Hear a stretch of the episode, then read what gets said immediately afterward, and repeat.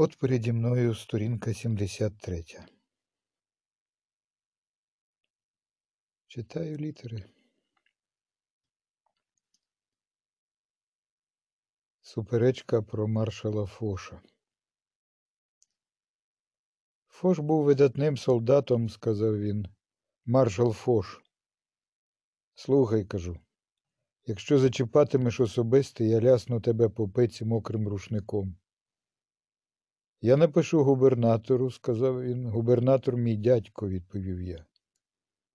Маршал Фош був моїм дідом, продовжив він. Я попереджав, кажу, а я джентльмен. А я Фош, він сказав, це все вирішило, я хльоснув його мокрим рушником. Він схопився за телефон. З'єднайте з губернатором. Я запхав йому в пельку мокру гумову рукавицю і відрізав дріт. На дворі цвіркуни сюрчали, як дурні. Фош, фош, фош, фош, сюрчали вони. Я дістав автомат і поклав чортенят, але їх було так багато, що я мусив відступити. Я витяг рукавицю з його пельки. Здаюсь, кажу, це занадто. Я не можу змінити світ. Усі так звані леді в кімнаті аплодували. Він встав і галантно вклонився під сюрчання цвіркунів. Я нап'яв капелюх і вислизнув на двір. Я й досі думаю, що французи слабаки. І не дивно. Сторінка 75. Сорок цигарок. Сьогодні я викурив дві пачки цигарок. Тепер замість язика у мене гусінь, що прагне вилізти на пошук дощової води. Хтось готує картини на виставку, поки крапельки поту прокладають собі шлях униз по моїх товстих боках. Сьогодні надто зле. Поскаржився по телефону на біль у животі, у дупі болить, а в душі.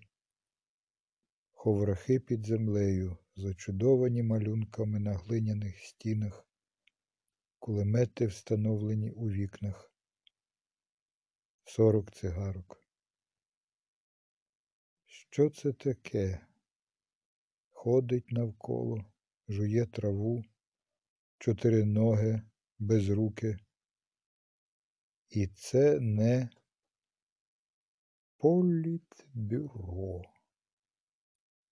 Можливо, Віслюк, ти б хотів ненадовго опинитись у віслюковій голові, своїм тілом у його тілі. Ти б протримався б хвилин десять, їм би довелося звільнити тебе, страшенно наляканого.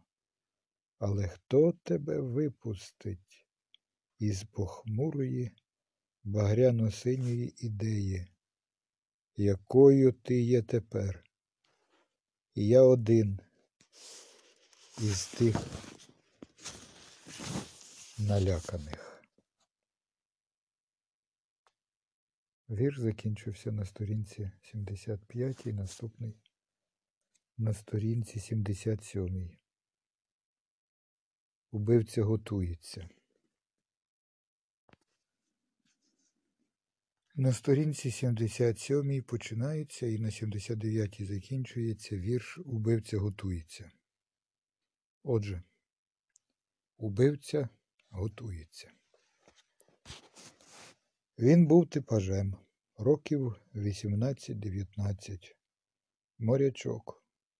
Щоразу, коли вагоном проходила жінка, він ніби навмисне ставав так, щоб я не міг її роздивитись, і жінка йому усміхалася.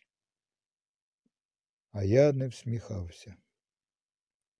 Він, знай, розглядав себе у вікні потяга, схоплювався, щоб зняти пальто, потім підводився, щоб його надягнути, начищав пряжку ременя з радісним запалом. Його шия була червона, Його пика була червона, а очі блакитні, чисті. Але він мені не подобався. Щоразу, коли я йшов на очко, він уже стирчав на одному з них або перед зеркалом, розчісувався чи голився. Він без перестанку бродив по вагону туди-сюди і дудлив воду. Я стежив, як Адамове яблуко штовхає воду вниз. Він увесь час був на виду. Але ми так і не заговорили.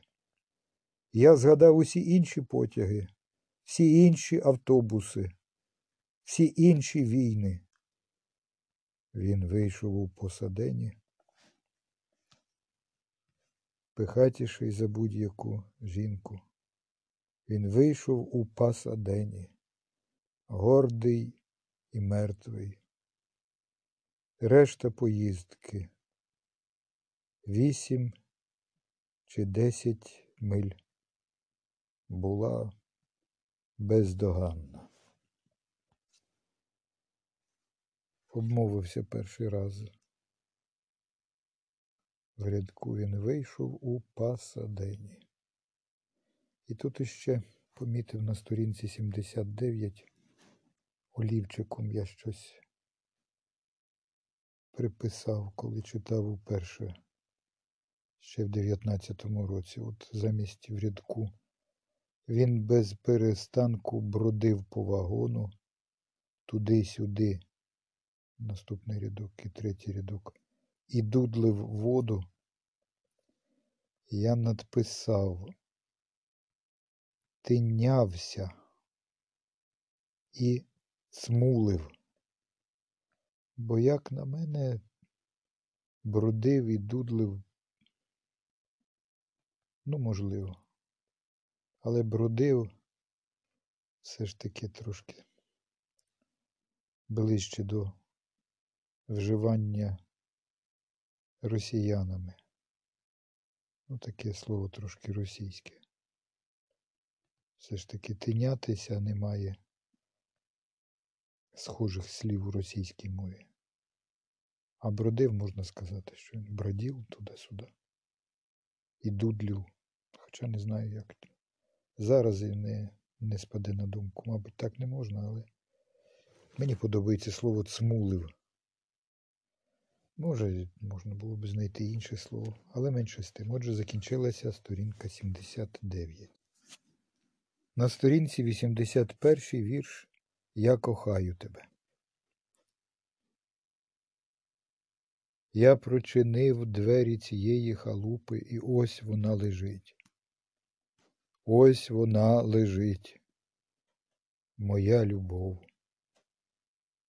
За чоловіком у брудному спідньому, крутий, жорсткий, легкий на гроші Чарлі, тобто я, пробудив їх обох, як Бог, і, прокинувшись, вона почала кричати Хенку, Хенк, це моє друге ім'я. Забери мене від цього курвиного сина. Я ненавиджу його. Я люблю тебе. Звичайно, я був досить мудрий і не повівся. Я сів і сказав, мені треба випити, голова болить, і мені треба випити. Так працює любов, розумієте? І потім ми всі сиділи, пили віскі, і я був цілком задоволений. Пізніше він потягнувся і вручив мені п'ятірку. Це все, що лишилося з того, що вона взяла. Це все, що лишилося з того, що вона взяла в тебе. Я не був золотокрилим янголом із роздертої коробки. Я взяв п'ятірку і залишив їх там. Пішов по алеї до Альварадо стріт і завернув ліворуч у найближчий бар. Я бачу, що тут під в рядку, де є слово, де є Я люблю тебе, я ненавиджу його, я люблю тебе. Англійською I hate him, I love you. Я приписав під словом люблю слово кохаю. Вірш називається Я кохаю тебе. А тут вжите слово люблю. І ще цікавий момент, що англійською I hate him, I love you. Це як один вираз. Знак оклику стоїть в кінці рядка. А тут два знака оклику на рядок. Я ненавиджу його знак оклику, я люблю тебе знак оклику. І ще це я вже зараз помітив. Я б надрукував, звичайно, оту рядку на другий рядок, якби вище від цього. Вона почала кричати Хенку, Хенк, це моє друге ім'я. Так от, англійською she started screaming Hank, Hank, Hank, that's my other name. Оце аж, мені здається, можливо, було би краще передавати через українську Г. Генк, Генку, Генк. І цікаво, що він відмінює Генку. Пише, а потім Генк. Ну, врешті-решт, перекладач у нього свої є якісь переваги і резони. А тим часом перегортаю і бачу сторінка 85, назва вірша. Маленька атомна бомба. О, дайте мені маленьку атомну бомбу. Не завелику, зовсім маленьку, таку, щоб убити коня на вулиці, але на вулиці небагато коней. Гаразд, здатно вирвати квіти з горщика, але я не бачу жодних квітів у горщику. Тоді достатньо, щоб налякати мою любов, але в мене нема любові. Гаразд, тоді дайте мені атомну бомбу, щоб тертися нею у ванні, як замурзане любе дитя. Ванна в мене є. Зовсім маленьку атомну бомбу, простеньку, з кирпатим носиком, рожевими вушками, що пахла, як спіднє у липні. Думаєте, я здурів? Я думаю, ви теж здуріли. Та що б ви не думали, вишліть мені одну, доки хтось інший цього не зробив. Все ж таки не стримаюсь і за уваги деякі викажу. Цей рядок. Думаєте, я здурів? Це думаєте? Мені здається, що подібне вживання, воно все ж таки відводить від питомих виразів. Гадаєте, мені здається, це було би доречніше. У всякому разі, це моя стратегія, а у цього перекладача своя. Ні, вже не піду далі на 87 сторінку, де вірш яйце. У цьому фрагменті досить. 14 хвилина йде. Достатньо.